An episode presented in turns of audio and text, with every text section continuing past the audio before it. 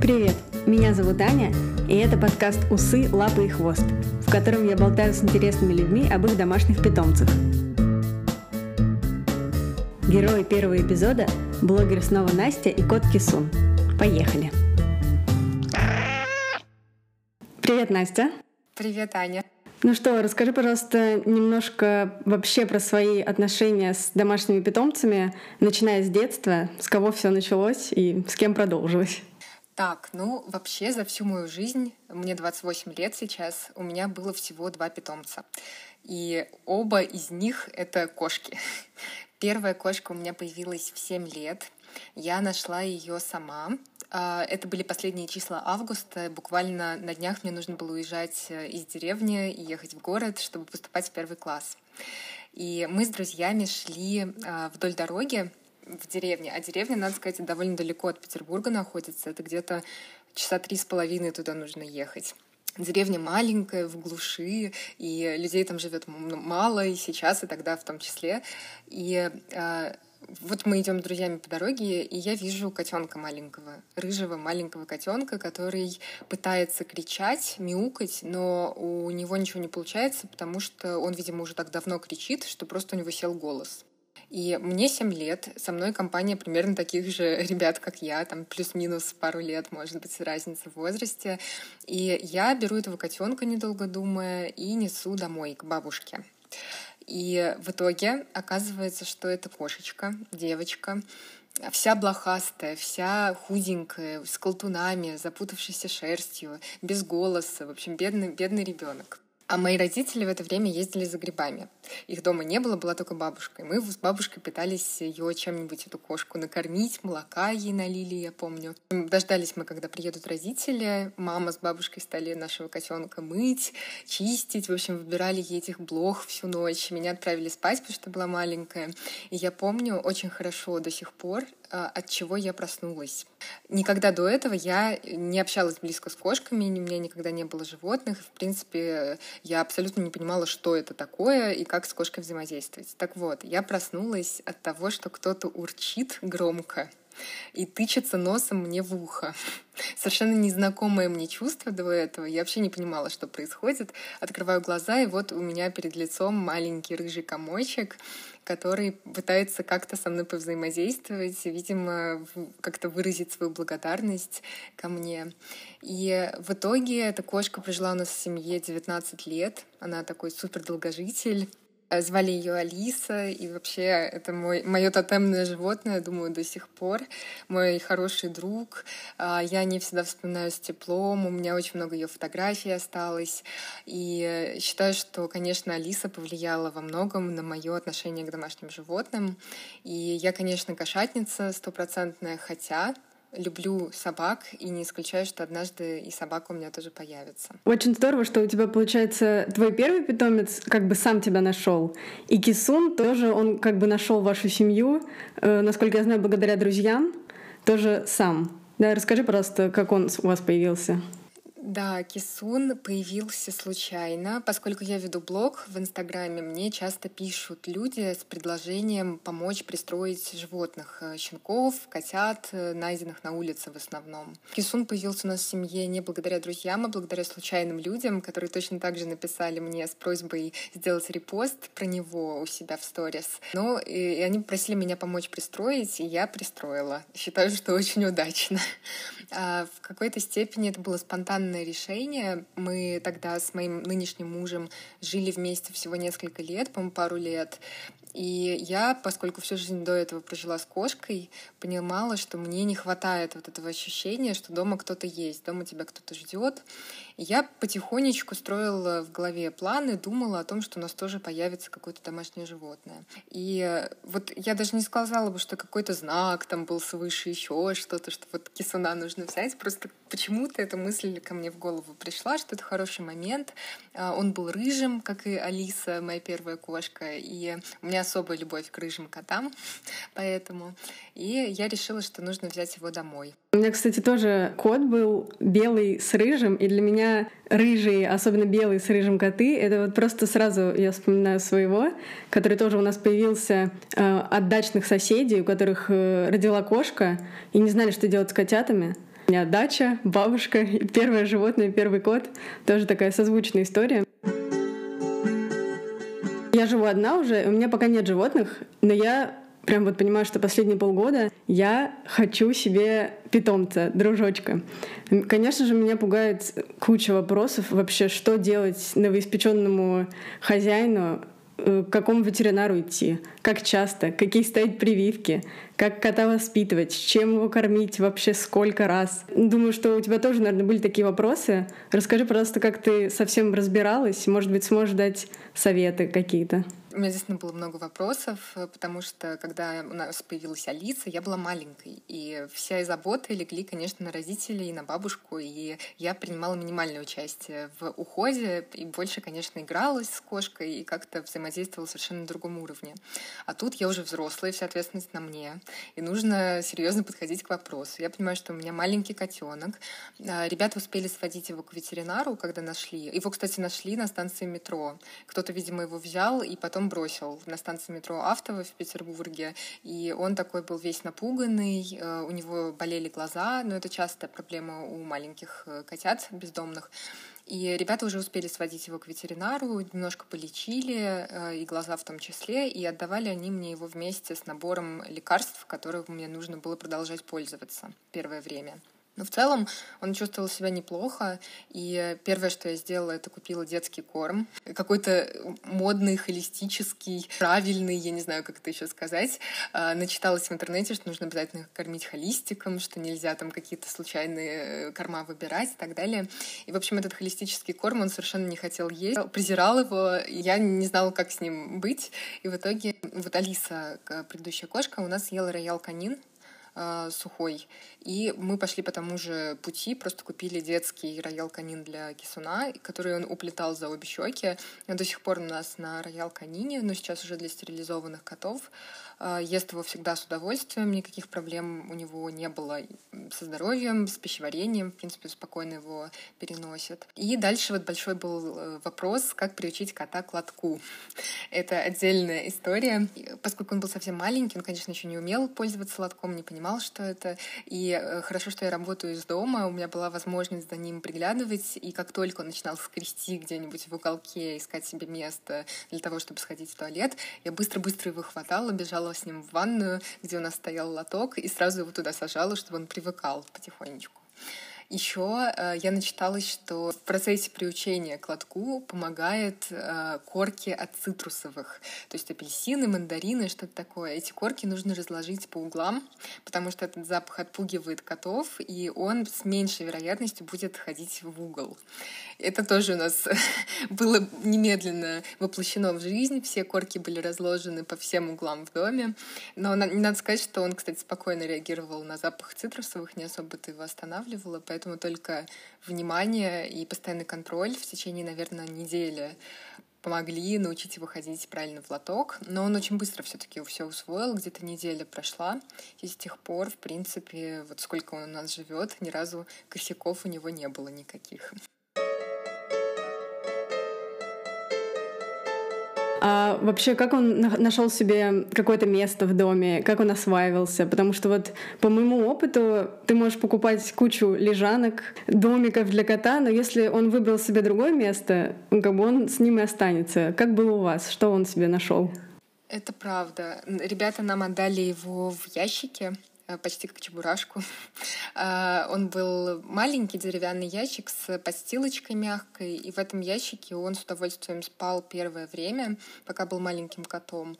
Но потом что-то пошло не так, и Кисун вырос в огромного котяру. А, я не знаю, какой у него размах лап, но мне кажется, метр может достигать. Он, правда, очень большой кот. И из этого ящика он естественным образом вырос, и было очень смешно наблюдать, как он в нем спит, скукожившись, и у него все лапы торчали в разные стороны, буквы буквой Ю. В общем, э, мы решили, конечно, ему сделать коробку побольше. Выбрали тоже ящик, э, положили, переложили плед, чтобы он привыкал, и запах для него был понятным и родным. И он какое-то время спал в той коробке ну, как бы сразу к ней привык, и никаких проблем особо не было. Потом мы переезжали, эту коробку пришлось выбросить, потому что она немножко уже была уставшая на вид. И когда мы переехали в новый дом, э, купили ему красивую лежанку, от которой он отказался. категорически. И теперь эта лежанка просто стоит пустая, занимает место в комнате, а кот спит, где ему захочется. Обычно это просто на кровати или может на полу даже спать, но вот домик он старательно игнорирует. Не знаю, что с этим делать, боюсь, что ничего. У нас э, появился сначала кот, а потом через пару лет появилась собака. И когда мы купили лежанку коту, он ее отверг, но как только появилась собака и стал интересоваться этой лежанкой, он сразу ее занял и не пускал вообще туда собаку просто ни под каким предлогом. У них вообще были такие интересные отношения. Он как будто хотел ей все время чуть-чуть напакостить. Он очень э, любил ее миску с водой разливать. Потому что, как мы построили схему, она ела его корм, а, а он хотел как-то ей там мстить, и поэтому разливал ее воду. И на этом фоне у него вообще развились такие интересные отношения с водой. Он перестал пить из мисок и пил только из стаканов. У него был свой стакан, и воду он еще очень любил это разливать. И у меня вообще сложилось ощущение, что коты и вода — это вот тоже такой отдельный пунктик. Им всегда очень интересно, когда вода течет из-под крана, когда вода или что-то налито в чашку. Вот как с этим у кисуна? Забавная история, конечно, с собакой. Мне понравилась идея с конкуренцией, как это все таки стимулирует занимать территорию скорее. А, возможно, у нас тоже так случится однажды. А, что касается воды, Кисун не умел пить так мне показалось сначала, когда он к нам пришел. Возможно, его довольно рано отлучили от мамы. И я знаю, что в норме э, мамы кошки учат котят каким-то бытовым вещам. Например, вылизываться или вот пить воду и так далее. И Кисун не умел ни то, ни другое. А, и я, как мама-кошка, пыталась его научить правильно пить, ставила перед ним мисочку, а он вместо того, чтобы лакать, тыкался туда носом, и вода попадала ему в нос, он начал фыркать, фыркать, и, в общем, просто тыкался постоянно и, и вообще не понимал, что от него хотят. И я даже какое-то время пыталась поить его из пипетки, потому что пить воду все таки нужно, и тем более он ел сухой корм. Мне кажется, что научиться он в итоге научился, но отношения с водой у него непростые. Он тоже все время разливает ее, и даже у нас какое-то время его поилка стояла в раковине на кухне, потому что он любитель лапой подвигать эту миску с водой, чтобы все вокруг разлилось, расплескалось. И вот у него такое было увлечение в детстве. Сейчас миска стоит рядом с раковиной, уже не в раковине, но не на полу, потому что как только она оказывается на полу, он принимается за старое. Я не знаю, как это работает. Вот. Еще он, кстати, не любит, если на столе оставляют чашки недопитые, допустим, с чаем. И жизнь нас, то есть кот нас научил всегда за собой убирать, потому что он будет также лапой толкать э, эту чашку к краю стола. Иногда он их роняет на пол, иногда он оставляет их в виде предупреждения ровно на половине. То есть половина чашки свисает в воздухе, а вторая половина еле-еле держится на столе. И вот так вот бывает, заходишь э, на кухню, смотришь на эту чашку, висящую в воздухе, и сразу вспоминаешь о том, что нужно за собой убирать.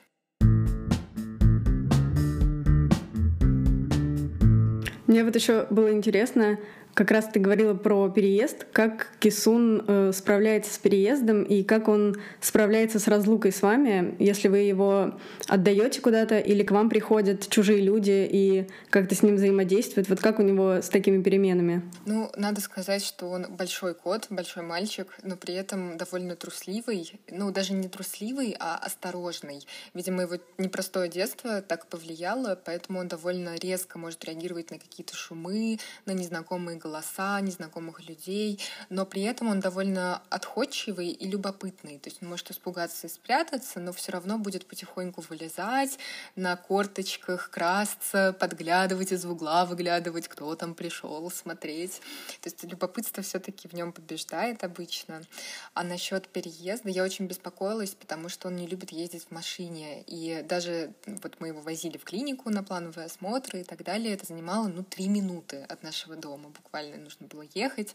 И кот очень нервничает, он начинает тяжело дышать, он начинает мяукать басом, начинает терять шерсть. Я вот обычно приезжаю, он едет у меня на коленях, потому что в переноску его невозможно запихнуть. В итоге я вся, вся моя одежда в его шерсти, потому что он от стресса начинает ее сбрасывать. Переезд нам нужно было из одного дома ехать минут 40, наверное, с котом. Точно так же он у меня сидел на руках и прижимался ко мне изо всех сил. Я была в куртке, это был декабрь, и кот просто он, он забился ко мне в рукав, сидел прижавшись, так же тяжело дышал. Обычно ему дается это непросто, но в итоге, когда мы оказались на месте, когда рабочие ушли, вернее, грузчики ушли, вся мебель была уже поставлена, мне показалось, что он довольно быстро адаптировался. То есть даже не было какого-то страха, необычного поведения. Он не прятался, он сразу начал ходить, все нюхать, изучать все углы по периметру. И мне показалось, что ему хватило буквально пары дней для того, чтобы освоиться. Возможно, дело в том, что мы привозили мебель и она ему уже была ему знакома, он понимал запахи, все как бы выглядело довольно привычным для него. Возможно, это повлияло. А может быть, он просто такой, не знаю, легкий на подъем оказался парень.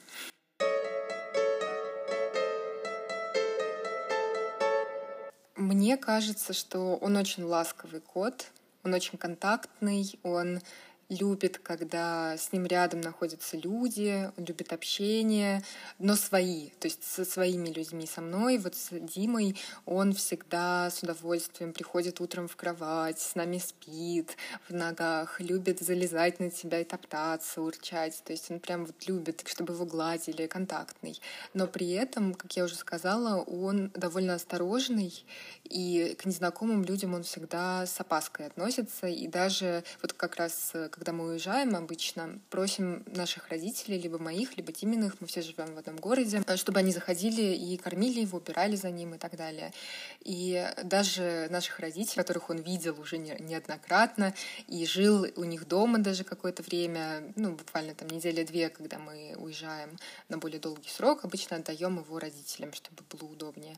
Вот он их знает, он их видел не раз, и все равно он продолжает прятаться и так э, осторожно выходит обычно.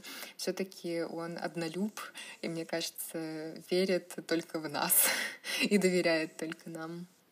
А у него есть такое, что кто-то из вас для него э, на первом месте, а вот кто-то чуть на втором? Или вы для него, ты думаешь, одинаково важны, он одинаково к вам привязан? Мне кажется, что я с ним провожу больше времени, опять же, потому что я работаю из дома, и все-таки со мной ему проще находить общий язык, и он как-то, э, ну, наверное, воспринимает меня как э, хозяйку, но при этом э, совершенно меня не боится, то есть у него нет никакого критического мышления, и он такой любит иногда подраться с моей рукой. Обычно я надеваю толстовку, на руку, на кулак, чтобы мне не было больно, и Кисун дерется с моей рукой. А вот, например, с Димой он такого себе не может позволить, он немножко Диму опасается, и вот его он никогда не кусает, никогда с ним не дерется, но при этом у них тоже взаимопонимание, потому что если я уезжаю, например, они тоже не разлей вода. Кисун хвостиком ходит по всему дому за Димой, с ним вместе спит, залезает к нему и на коленки, и по-всячески, всячески по-другому. Э, я вот тоже вспомнила, когда я говорю по зуму с кем-то, обычно вот я занимаюсь английским удаленно, Кисун очень часто приходит на колени, сам залезает, ложится обязательно участвует в процессе. Он удивляется, что я говорю с невидимым предметом, с ноутбуком, и хочет обязательно присутствовать, ему нужно понять, что же происходит. Вообще вот интересно про то, какие у вас есть с Кисуном совместные ритуалы и насколько вообще Кисун любит участвовать во всех ваших делах. Э, ну, потому что бывает, что кот просто лежит где-то спит, но он понимает, что что-то происходит, но это его так не касается. А бывает, что вот прям настолько любознательный, что ему нужно все делать, вот что называется хвостиком ходить и во всем участвовать. Ой, это однозначно второй случай. Он всегда ходит хвостиком, он всегда присутствует, что бы ни происходило. Если нам делают, допустим, подоконник нам недавно сделали, он будет следить за процессом, будет сидеть рядом, лапкой будет трогать какие-нибудь там болтики, шурупчики, что-нибудь такое. Он очень такой вовлеченный, любопытный, но осторожный. То есть он будет убедиться, что там нет опасности для него, что он может спокойно сидеть, и тогда обязательно будет рядом. Я летом собирала большой э, букет из лего, из деталек. А, и Кисун, конечно, контролировал процесс по максимуму. Ему нужно было каждую детальку посмотреть, пощупать, угнать ее куда-нибудь под холодильник лапой. Вот, я собирала на полу, потому что это была большая такая лего-история. В общем, он, конечно, внимательный. Про букет и вопрос с тем, как обычно кошки взаимодействуют с любыми живыми растениями. У нас еще елка обычно Новый год живая стояла дома. И тоже ты сразу думаешь, как бы кот эту елку не снес, не запрыгнул на нее, все букеты обязательно погрызть, понюхать, как-то тоже подвигать. Вот Кисун тоже, насколько я знаю, любитель Ой, это правда. У него очень своеобразный подход, например, к домашним растениям, которые растут в горшках. Он равнодушен. Они просто есть, он на них иногда смотрит, не трогает, очень редко может какой-нибудь листик маленький отгрызть, но это прям вот исключение. Но если в доме появляется букет срезанных цветов, то это катастрофа, потому что его нужно обязательно ставить куда-то повыше. Все букеты, к сожалению, у меня надолго не задерживаются внизу, они все уезжают на кухонные шкафчики наверх, потому что иначе это все будет раз, разодрано, весь букет будет валяться на полу, все будет залито водой из вазы.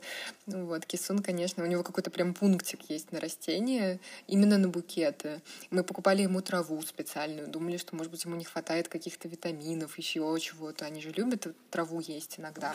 Но трава ему совершенно неинтересна, в отличие от букетов.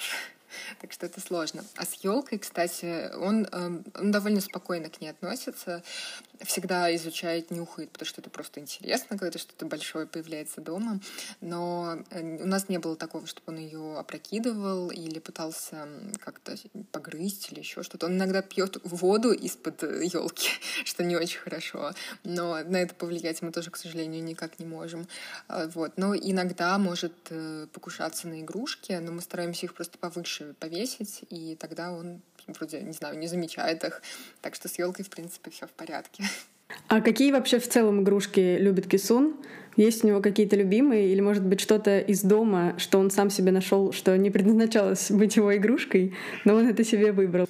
Он любит играть с маленькими шариками, мячиками такими резиновыми, которые прыгают, прыгунчиками. Вот это прям игрушка номер один, у нас их очень много, и он постоянно их куда-нибудь загоняет под кровать или под шкафы и так далее. Их кажется, что нет э, совсем, а потом ты вдруг находишь э, где-нибудь залежи этих мячиков. Еще любит, когда ему кидают резинку для волос, которая пружинкой. Он э, ждет с восторгом всегда, когда я замахиваюсь, чтобы ему эту резинку кинуть, несется за ней, как собака. И в детстве он даже ее приносил назад. Сейчас он разучился, а раньше это было действительно как, как с собакой, кидаешь, он приносит, ты снова кидаешь, и, в общем, это могло продолжаться довольно долго. Теперь он разленился, он просто за ней бежит и дальше смотрит выжидающе, как бы, когда же ты заберешь и снова ему кинешь. Из вещей, которые не предназначены для, в качестве игрушек, он очень любит коробки. Но я думаю, что это многие коты испытывают интерес. И вот если курьер приносит что-нибудь в коробке, я специально ее оставляю для него, потому что он в ней тут же будет э, сидеть, будет в ней копаться, что-то пытается он иногда найти. Очень любит грызть скотч. Если коробка обернута скотчем, а он шелестит, ему очень интересно. Но вот здесь я стараюсь следить, потому что это не очень безопасно, если он наест с этого скотча. Вот, так что любые коробки, большие пакеты, что-нибудь шуршащее, это вот однозначно для кисуна. Я вот, кстати, читала, что как раз-таки вот этот шуршащий звук и привлекает котов, и у них какие-то вот их дикие инстинкты дикого животного в этот момент просыпаются, и поэтому вот такой интерес к пакетам и коробкам. А чемоданы, сумки? Кисон любит с вами собирать вещи, садиться туда? Да, чемоданы — это вещи. Он обязательно залезает, если я собираю вещи в дорогу. Он главный предмет, который обязательно нужно взять с собой. Видимо, он так думает, потому что посидеть в чемодане — это святое. Но, с другой стороны, мне кажется, он привык и запоминает, что присутствие чемоданов в доме значит, что мы скоро уедем. И я иногда вижу, что он прям тревожится, начинает ходить кругами, начинает смотреть. И у него э, заметна такая реакция, что он понимает, что сейчас что-то будет происходить. Может быть, переезд, может быть, мы уйдем, может быть, придут другие люди и будут его кормить, может быть, мы его схватим и потащим к родителям, чтобы оставить там на какое-то время. То есть он уже привык, для него это обычно такой довольно стрессовый момент, когда чемоданы появляются. А он не обижается, когда вы потом возвращаетесь? Вот он не показывает, что он обижен, что его как-то оставили и бросили? Потому что наш кот, он прям обижался, и он всегда садился э, лицом к балкону и спиной к людям, и вот прям демонстративно так сидел какое-то время, и мы вот говорили, что он так обижается. А, ну, Кисун что я замечаю, он всегда, когда мы приезжаем после долгого отсутствия, всегда скребется в дверь, даже когда мы только ключ подносим к замку, мы только за заходим, еще даже дверь не открылась, э, он уже начинает скрестись, начинает мяукать и очень так бурно, эмоционально нас встречает. И обычно, если мы приезжаем под вечер, это будет э, означать, что мы не будем спать всю ночь, потому что он будет вопить, будет по нам скакать и от переизбытка чувств. И как раз я бы не сказала, что он обижается, скорее он просто очень эмоционирует из-за того, что мы вернулись, вот наконец-то мы дома, не может угомониться, будет бегать, поэтому лучше всего возвращаться днем, чтобы он успел привыкнуть к мысли, что мы уже дома, что мы никуда не денемся, тогда, возможно, нам удастся поспать. Ну, это, наверное, больше как собака, да, радуется, когда хозяин возвращается домой, и все внимание собака сразу отдает хозяину. Вот, по моему опыту так было с собакой, а кот, наоборот, он немножко так э, показывал, что вообще-то он заметил, что нас не было, и он от этого не рад. Это правда похоже чем-то на собаку. Я иногда нахожу вот такие параллели, вот как с резиночкой. Или вот, да, как когда он нас встречает. Не знаю, может быть, он в душе где-то немножко пес.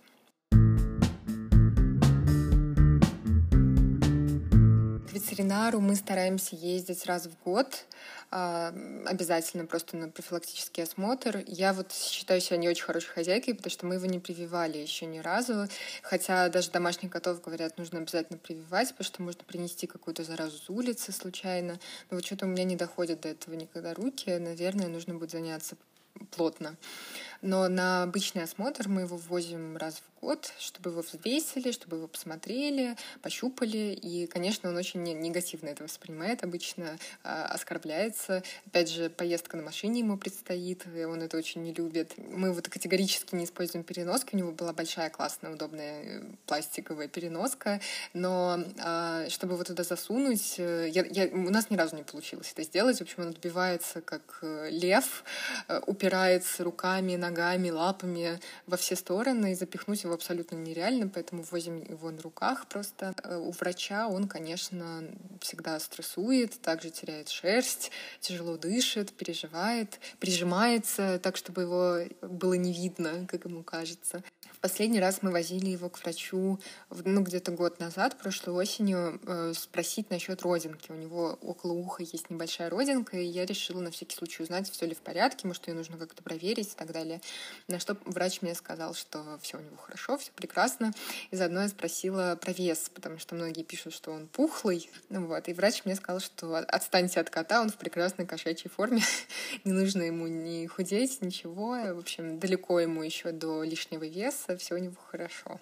Любит расчески, когти там стричь, или тоже это все приключения? И вообще любые манипуляции с ним — это приключения. Когда он был маленьким, он такой любит подраться со мной. И он часто меня царапал, что мне не очень нравилось. Я думала, что нужно нам купить эти ножницы специальные для стрижки когтей. Но опять же до этого дела не дошло, потому что он не поддается никаким манипуляциям, он будет выкручиваться, будет изворачиваться всячески. То же самое могу сказать про расчески. Это вообще не про кисуна. Он такой, видно, свободолюбивый э, кот, рожденный в дикой природе, поэтому все эти бьюти-средства не для него.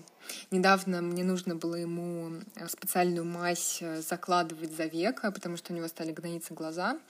Но у него это, скажем так, э, такое ча- часть его жизни, потому что он с детства был болен вот этим ринотрахеитом, так называемым.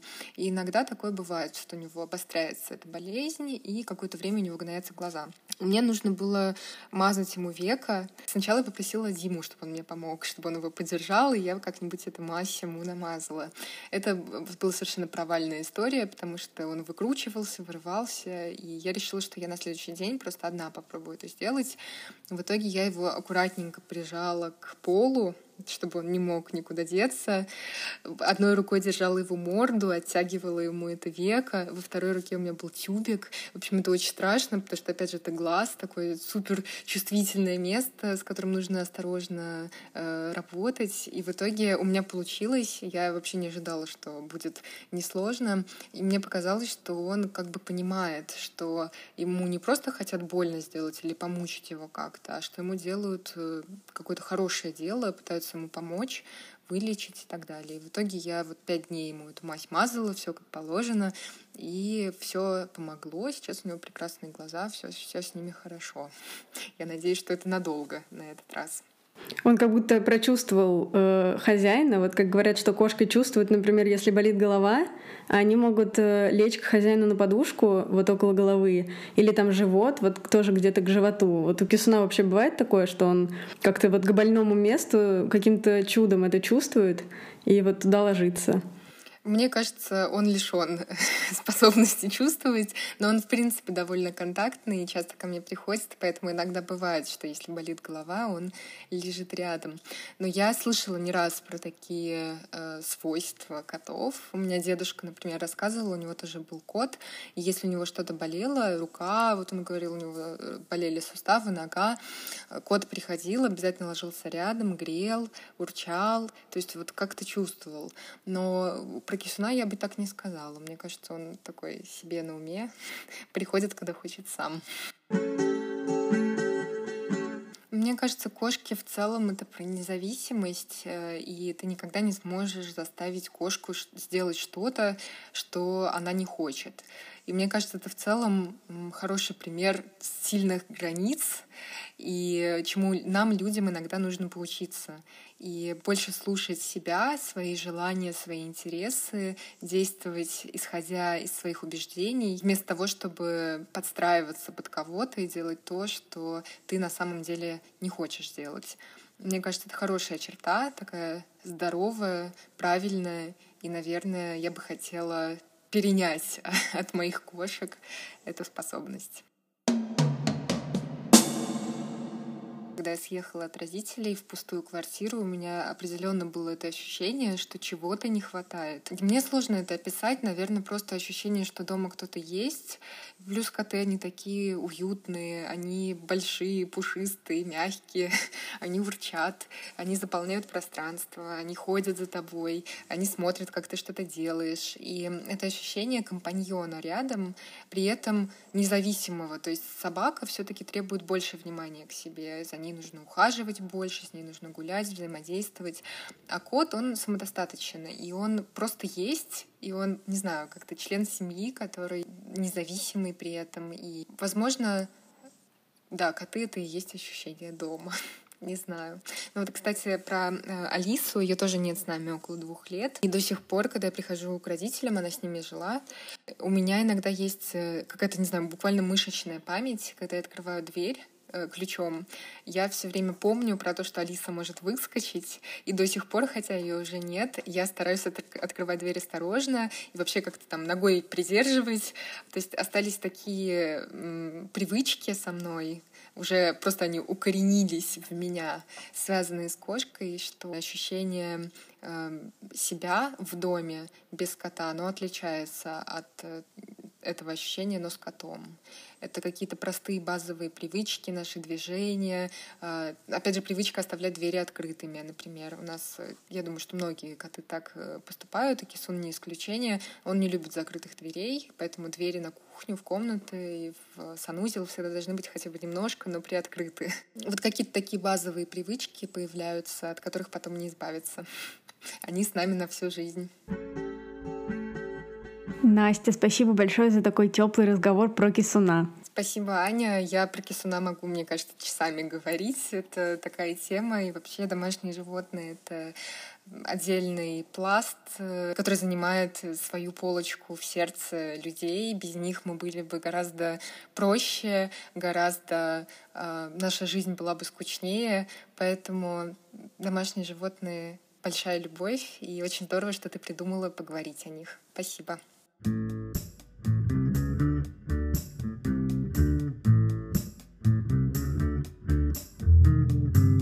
Спасибо, что дослушали первый выпуск подкаста до конца. Пожалуйста, если вам понравилось, подписывайтесь на подкаст в вашем любимом подкаст-приложении, ставьте сердечки, пишите комментарии, рассказывайте о подкасте в соцсетях и друзьям. Это поможет большему количеству людей узнать о нем. Спасибо, услышимся в следующем эпизоде.